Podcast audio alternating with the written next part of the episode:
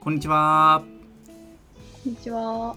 えー今週も UIT インサイドを始めたいと思います。えー UIT インサイドはユーザーインターフェースとテクノロジーを愛する開発者のためのポッドキャストです。最新の Web 標準の動向や開発フレームワークの変遷、はたまた UI や UX に関することまで、えー毎週フロントエンドの情報を発信していくことを目的としております。ハッシュタグは UIT、えーアンダースコアインサイド、えーご意見やご感想はいつでもお待ちしております。さて、今回はですね、えー私、えー花谷をイドホストにですね、えっ、と、ゲストに稲置さんを招待いたしまして、えー、View3 スタディのシリーズの、えーディレクティブ編について、えーお話をお聞きしようかなと思います。えー稲置さんよろしくお願いいたします。はい、よろしくお願いします。と私は UIT の、えーとフロントエンドの5チームでフロントエンド開発をしていまして、主に JavaScript と、あと別プロジェクトによっては、えーと CSS ママークアップも両方担当しています。で、主な、えーとメインのプロジェクトとしては LINE ウォレットなどの、まあ、フロントエンドの開発を担当しています。よろしくお願いします。はい、よろしくお願いいたします。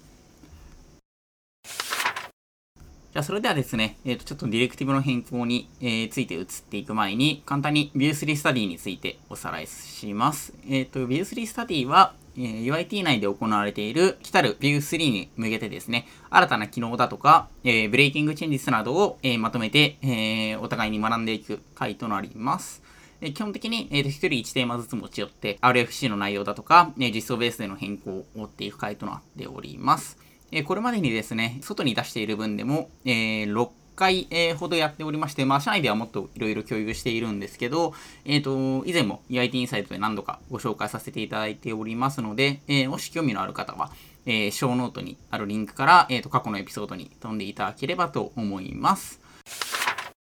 えー今回はですね、その中で7回目として、ディレクティブ編を、えー稲置さんに、えーご紹介いただこうと思っております。それではですね、えーと、早速、えー稲置さんにディレクティブの変更について紹介いたいただいてもよろしいでしょうか？はい。えっと、まあ、ディレクティブについて、えっと、そうですね、担当したんですけど、大きく2つ変更があります。はい。で、1つ目が、えっと、ディレクティブオーギュメンツの中で変数を使えるようになったっていうところとうん、あともう2つ目が、えっと、カスタムディレクティブ API がリデザインされたというものです。はいはい。で、えっと、まず一つ目の、えっと、 directive arguments の中で変数を使えるようにしたっていう、まあ、点なんですけど、はい。えっと、ざっくり言いますと、はいそ。の v bind、えっと、コロンで、カッコ、フーって書くと、フーの部分が、えっと、フーっていう変、なんか、変、キーが入るようになったんですけど、そのキー名に、えっと、変数を指定できるようになったっていうものです。はい。はい。はい。で、対応しているディレクティブが、えっと、v bindと v オン、v スロット、ちょっと微妙に名前が変わったやつですねうん。うんでも、えっと、変数を使えるようになります。うんうんはい。っていうものですね。で、ショートハンドも、まあ、一旦整理すると、えっと、v バインドはコロン、v オンはアットマーク、うん v スロットはでシャープも使えるので、まあ、シャープ、えっと、か、えっと、大括弧、変数名、大括弧閉じて書くと、あの、変数がショートハンドでも使えるようになるようです。はい。ということは、これまでイベントとかのところが、オンクリックみたいな形で書くしかなかったところが、まあその、ものに応じた形に、常に変数の展開がに対応したっていう感じですかね。そうです、そうです、そうですねう。ん V バインドとか結構便利そう。そうですね。V バインドが一番よく使いそうな感じはしますね。あとは、あれですかね、V オンとかでクリックと、あの、タッチのスタートとかを、まあ、デバイスによって切り替えたい時とか、かに確かに。普通にあります結ね構。できそうかなとか思いますね。はいちょっと便利に。テンプレートで VF で切り替えて、それぞれ、あの、変数の中身に応じてとかしないといけなかったのが、展開できるようになるっていうのは結構便利そうですね。これは、えっと、まあ、以前でも、その、V バインドとか、えっと、V オンでも、あれですよね、オブジェクトを指定すると、確か動的に定義できたはずなんですよね。あ、そうなんですね。そうです、そうです。でこれがその今回のモチベーションの部分なんですけど、はい。 v-bind イコール、まあ、ダブダブルコーテーションでオブジェクト。で、オブジェクトの中に、えっ、と、キー名と、えっ、と、バリューを書いてあげると、一応、その、えっ、と、動的にキー名を指定することが今までもできました。はい。で、ここで以前できたのと新しいその API の違いっていうのは、まあその見やすさみたいなところもあったりはするんですけども、はい。多分大きなところだと効率の悪いコードがまあ生成されてしまっていたそうで、はい。はい。なので、えーあの V3 と同じようなことがしたいのであれば、まあ、えーと、パフォーマンスのことを考えたら、新しい API を使った方がいいのかなとは思います。えーまあ、これまでも一応記述はできたけれども、もう少しシンプルにかけて、かつ効率のいいコードが生成できるようになるっていうのが、今回の特徴っていうところですかね。はい。うん。私全然この V バインドだとか V4 に直で指定すると定義できるのを知らなかったんで、これまでもできたんだっていうのがちょっと驚きかつ。まあでも今の方が、この Vue3 でできるようになるものの方が素直で良さそうですね。そうですね。なんか、前もできたっちゃできてたみたいなんですけど、うんうんなんかドキュメントにもそれほどしっかり書いてなかったみたいで、なるほど、なるほど。なんか、そのあたりも結構こう、トリッキーというか、知られてない手法って 紹介されてました。はい。いやーでもいいですね、こういうふうに。まあ、より書きやすくなるっていうのも良さそうですね。はいありがとうございます。でこれがまあ本当にディレクティブオーギュメンツに変数を使えるようになったみたいな話なんですけど、まあ、もう1個目に関しては、えっと、カスタムディレクティブ API が、えっと、リデザインされました。で、まあ、リデザインって言ってるんですけど、主には、えっと、そのライフサイクルメソッドが、まあ、リネームされたり、まあ、削除されたり、まあ、タイミングを変えたみたいなはいはいはい。話で、もう本当に表を書いたポンって終わっちゃうんですけど、うんうんうんそもそもこれは、えっとコンポーネントの、えっとライフサイクルの名前とか、えっと仕様にすごい寄せたかったみたいです。ああ、はいはいはい。はい。で、既存のフックスって呼ばれる、えっとライフサイクルメソッドをリネームしたり、えっとタイミング調整したっていう話ですね。で、例えば、えっとバインドっていう名前のフェンス名があったんですけど、それが、えっと beforeMount っていう名前にリネームされたりですとか、えっと inserted っていう名前が、えっと mounted になったり。あと、 update っていうものがあったんですけど、まあ、それが微妙に名前が変わって、アップデーテッドみたいになったり、はい。っていうので、ちょっと新しいその修正されたバージョンを見ると、結構こう馴染み深い、えっ、と、メソッド名が多いのかなっていう感じになってます。そうですね。結構アップデートとかって言われてもいつだよってなったりします。ビフォーマウントとかになってくれると結構コンポーネントのこの段階で呼ばれるんだなってのがイメージしやすそうで結構わかりやすくなってる感はありますね。はい、そうですね。で、まあ、あと小話みたいなところなんですけど、これ、もともとその調査するときに、えっ、と、Vue3 の RFC のドキュメントを見ながら調べてたんですけど、その、さっきディレクティブオーギュメンツの中で変数を使えるようにしたっていう話が、をしたじゃないですか。はい。でなので、えっと、このカスタムディレクティブ API を使ってカスタムディレクティブを実装するときにも、えっと、そのディレクティブオーギュメントが変数で来るはいこ。とが想定されるようになるので、まあちょっとその辺も気をつけて実装しろよみたいなことがちょっと書いてありました。はいはい。今までは気にしなくてよかった。まあ、一応オブジェクトでやってくるので、まあ、ちょっとその、オブジェクトでやってきたときに、ちょっとカスタムディレクティブがどう動くかみたいなのはちょっと実装したことないんでわかんないんですけど、はいはいはいまあその、あ、今までよりもその、そういうユースケースが増えるっていうところで、まあちょっと、ちょっと、ああ、そうかなと思い,、うんはいはい思いましたっていう感じですね。確かにもう大体その動的というよりは性的に普通に記述されてるものだと思い込んでるところが、まあこんな形で気軽に使えるってなると使われるケースも増えそうですし、まあ、結構ディレクティブとかって一回実装して定義すると影響範囲とか利用されるところも多いものな気はするんで結構気をつけないといけなさそうですね。あありがとうございます。あと、えっと、ルートコンポーネントが複数取れるようになった。あ、フラグメントですね。が使えるようになったじゃないですか。なので、この辺もちょっとカスタムディレクティブ使うときに 気をつけてくださいみたいなのがあって、はいはいはい。なんか、ココンポーネントにカスタムディレクティブを使うときに、ココンポーネントがマルチプルルートを、なんか、あいつは、えっ、と、なんていうんですか、フラグメントを使った、ルートコンポーネントが2つあるコンポーネントだと、なんかどっちにバインドするんだみたいな、そういうのも、なんか、は、なんか普通に V バインド、ドル、アトリビュートですね。それを使ってくださいってうんいう話もあったりしましたね。なので、ちょっとなんか、その、他のその RFC で、その、増えた機能。にちょっと影響を受けてる部分とかも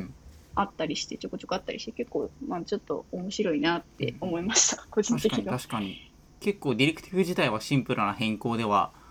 あるはい。一方で、フラグメントとかで、まあ、ココンポーネント呼び出すときに複数ルートノードがある場合に、まあ、これまでは一つ前提でいけたのが、そうではなくなるとか、結構影響が、他の RFC の影響を受けているところがあるのは、面白いところですね。はいこの辺のその、なんか抜け漏れ、抜け漏れというんですかね。なんか新しいのが増えたから、別の RFC の機能でこういうとこ影響しそうみたいな、カバーできるその体制、体制というかコミュニティの体制なんでしょうかね。なんかそのあたりがすごくいいなって。そうっすね。まあ他のライブラリもそういうことが多分されてるんだと思うんですけど、結構親切というか、ディレクティブ会社はディレクティブのドキュメントを見たら、何をアップデートしたらいいのかが分かるようにはい。なってるっていうところはいいですね。ただそういうのは本当に Vue.js コミュニティの良さが現れてる感じではありそうですね。うん、そんなところですかね。今ですね、えー言及された、えっ、と、フラグメントによる影響などはですね、えっ、と、以前の UIT インサイドでも、えーフラグメントという形でご紹介とかさせていただいているので、えーもしよければ、えっ、と、相互の関係とか、えーアップデートするために、えっ、と、これを聞いている方、よければ、えー他のエピソードと合わせて、えーお聞きいただければと思います。まあ、結構、ディレクティブは他との相互に影響を及ぼすような変更でもあるかなと思いますので、その辺を見て、もし、えー現場でディレクティブを、え使っていることがあれば、え注意いただけるといいんじゃないかなと思います。じゃあちょっと、えっ、と、今ここでですね、結構、えディレクティブによる変更と、結構今回ディレクティブ作る側っていうのが、えー使われるケースが、考慮事項が増えて、多分アップデートしないといけないものとかが出てきたかなと思うんですけど、実際カスタムディレクティブとかって結構稲置さんとかって現場で使うこととかあったりしますかね？えーっとですね、はい、はい。実装したのは1回だけあって、で、いつも使ってるやつが、えっと、ライブラリなんですけど、そういえばもう1個ありますね、定番のやつが。で、実装したやつよりちょっと先にちょっと自分でいつも使ってるライブラリなんですけど、あの、オブサーバブル、なんでしたっけ、API、えっと、インターセクションオブサーバーで出現したときに、えっと、いつもトはいラッキングのイベントを送るっていう。のをややるじゃないですか。まあ多分やる、あるあるだと思います。それよ、はい。それをするためのディレクティブのライブラリがあるんですよ。えっと、ビューだと。なんか、ビューあ、オブ。ザはい。ブビジビリティ。うんうんはい。はいそう。です、そうです。これをいつも使っていて、これは今担当しているプロジェクトほぼ全てに入ってますね。そういうの表示されたらああ。イベントを送るってい。いういですね。こういうのが、こういうのはディレクティブになってると確かに結構便利そうな気がしますね。うんうんで、あとはこれにちなんで、えっと、今はちょっと別の普通にコンポーネントを実装してやっちゃったんで使ってないんですけど、最初にちょっと、えっと、LINE クーポンを、えっと、最初、あ、画像表示に、普通に今、あ入った時は普通にイメージタグで表示してたんですよね。で、LINE クーポンでトップページを、まあ、見ていただくとわかるかなと思うんですけど、100件以上のクーポンがリストでザーって出るんですよ。はいはい。で、そこを特になんか工夫、まあ、えっ、と、工夫をしてないというか、なんか、えっ、と、まあ、い一見、その LINE クーポンのトップページを、の画像を表示するのに、ただのイメージタグを使っていたんですけど、やっぱりちょっとパフォーマンスというか、一番上のファーストビューの画像を一番最初に出したかったので、えっ、と、インターセクションオブサーバー API を使って、えっ、と、まあ、普通に画面、ファーストビューを優先的に画像を読み込むみたいな、画像遅延読み込みみたいな処理を、はい、あ作ったときに、それをカスタムディレクティブで作ったんですよね。えっ、と、既存のイメージタグに、えっ、と、使うように、そうそういうカスタムディレクティブを作りました。うんうんうんうん。結構影響範囲も大きいし、簡単につけられる方がいいかなって。でまあ、新しく自分で01でやるやつは、えー、とそのイメージ、普通にコンポーネントを作って、そこで、まあ、似たようなことをしてるんですけど、それが初めてカスタムディレクティブを使った時じゃないかなと。何そういったドムイベントとか結構ちょっと実装がめんどくさいけれども一回実装したら汎用的にコンポーネント問わず使えるようなものはディレクティブにするとあとそうですねそのイメージコンポーネントがにしなかった理由のもう一つが、えっと、背景に画像を差し込んでたんですよね。なので、はいはいはいスタイルで指定してたんですけど、そこを、えーはい。とカスタムディレクティブにしてあ表示領域に近づいてきたらバックグラウンドの値を書き換えるみたいな、はい、そういうああはい処はい。は理をしたかったので、そうカスタムディレクティブにしたんです。はい、いなるほどなるほど。はいはい。普通に SRC とかではなくてバックグラウンドの方ではいはい。処理していたからっていうことなんですはいねなるほどなるほど。これは、まあ、便利、便利でしたね。確かに結構便利そうな気がしますね。なかなかディレクティブってその作るときに、まあ、予想しない使われ方とかするケースもやっぱり出てくるんで、まあ、ディレクティブで解決するかどうかって悩むところかなと思うんですけど、確かにそういった結構かなり汎用性の高いものだとディレクティブとしてやると良さそうですね。なるほど。ちょっとこれ私が単単純に気になってたみんなどうやってディレクティブ使ってカスタムディレクティブ使ってるんだろうって話だったんでちょっと本当にただの興味本位の質問となってしまって申し訳ないですけど、はいありがとうございます。ですね。まあ、ただそういうのももしかしたらあれですね、えっ、とルートのノード複数持つ場合とかはそういったケースだと出てき出てきそうですしやっぱりえーとまあ、そのあたりの対応とかは今後出てくるかもしれないですよね。まあ、特にライブラリ開発者さんの方が負担多いのかなって印象はありますけど、そうですねそう思います。そうですよね。うんうん、もうどうするんでしょうね。そのインターセクションオブザーバー使って検知した時とかにもし1回だけ実行されてほしいシチュエーションだと思うんですけど、その場合って多分はい見えた時に、なんか 2, 2つ以上ルートノードある時って2回イベント発火してしまいそうで、かなり結構 難しいところではありそうですよね。なんかもともとその実装した時も、まあ、あった問題ではあったんですけど、結局そのは SPA なので、えっと、最初はその、はい。えっと、undefined で画像が入っ画像の URL が入ってくるんですよね。そのカスタムディレクティブのバリューはにいはいはい。でも、あの、途中でその API 呼び出して戻ってきたときに、えっ、と、undefined だった URL が、えっ、と、HTML じゃなかった、すみません、URL になるので、なんかそこで変更検知して、みたいなのはあったんで、はいはいはいまあなんか、なんかややこしくなりそうな感じはしますけど、意外と まあそうっすね綺。麗に書けるのかもしれない。はい。そのあたりも、まあ、ビュー3が来たら、やっていかないとなって、はい、やそうやってみて。書き換える、うん、書き換えるかな。って感じですかね。うん はい。はい、あありがとうございました。。えー、というわけで、えー今回はですね、View3 スタディ、ディレクティブをテーマに、えー稲置さんと共に、えー話していきました。えー LINE のフロントエンド開発組織 UIT では、このようなフロントエンドに関する議論やキャッチアップを日々の行っております。えー今回の View3 スタディや、えー以前に開催した、えーゴールデンウィークの自由研究企画など、えー社内のですね、えーキャッチアップ企画から始まったコンテンツも UIT インサイドには多くございます。えこういったものも今後も発信していければと思っております。えまたですね、えこのポッドキャストを通じてですね、LINE のフロントエンドエンジニアや開発組織、え技術キャッチアップの様子などに興味を持っていただいた方は、えーぜひぜひ、えカジュアル面談を受け付けております。えー、もしですね、簡単に話してみたいとか、えーとまあ、こういった技術のところを聞いてみたいとかあればですね、えー、ショーノートの下部にですね、えーと、求人へのリンクを、えー、設定しておりますので、えーと、そこからですね、えー、ごアクセスいただいて、お気軽にご連絡いただければと思います。え今とかだとですね、えー、Zoom とかで、えー、軽く話しましょうとかも全然受け付けておりますので、えまずはお気軽にご連絡いただければと思います。えー、そんなところで、えー、今回はですね、えー、View3 ディレクティブをテーマにですね、えー、稲沖さんと共に話していきました。えー、稲沖さん、ありがとうございました。はい、ありがとうございました。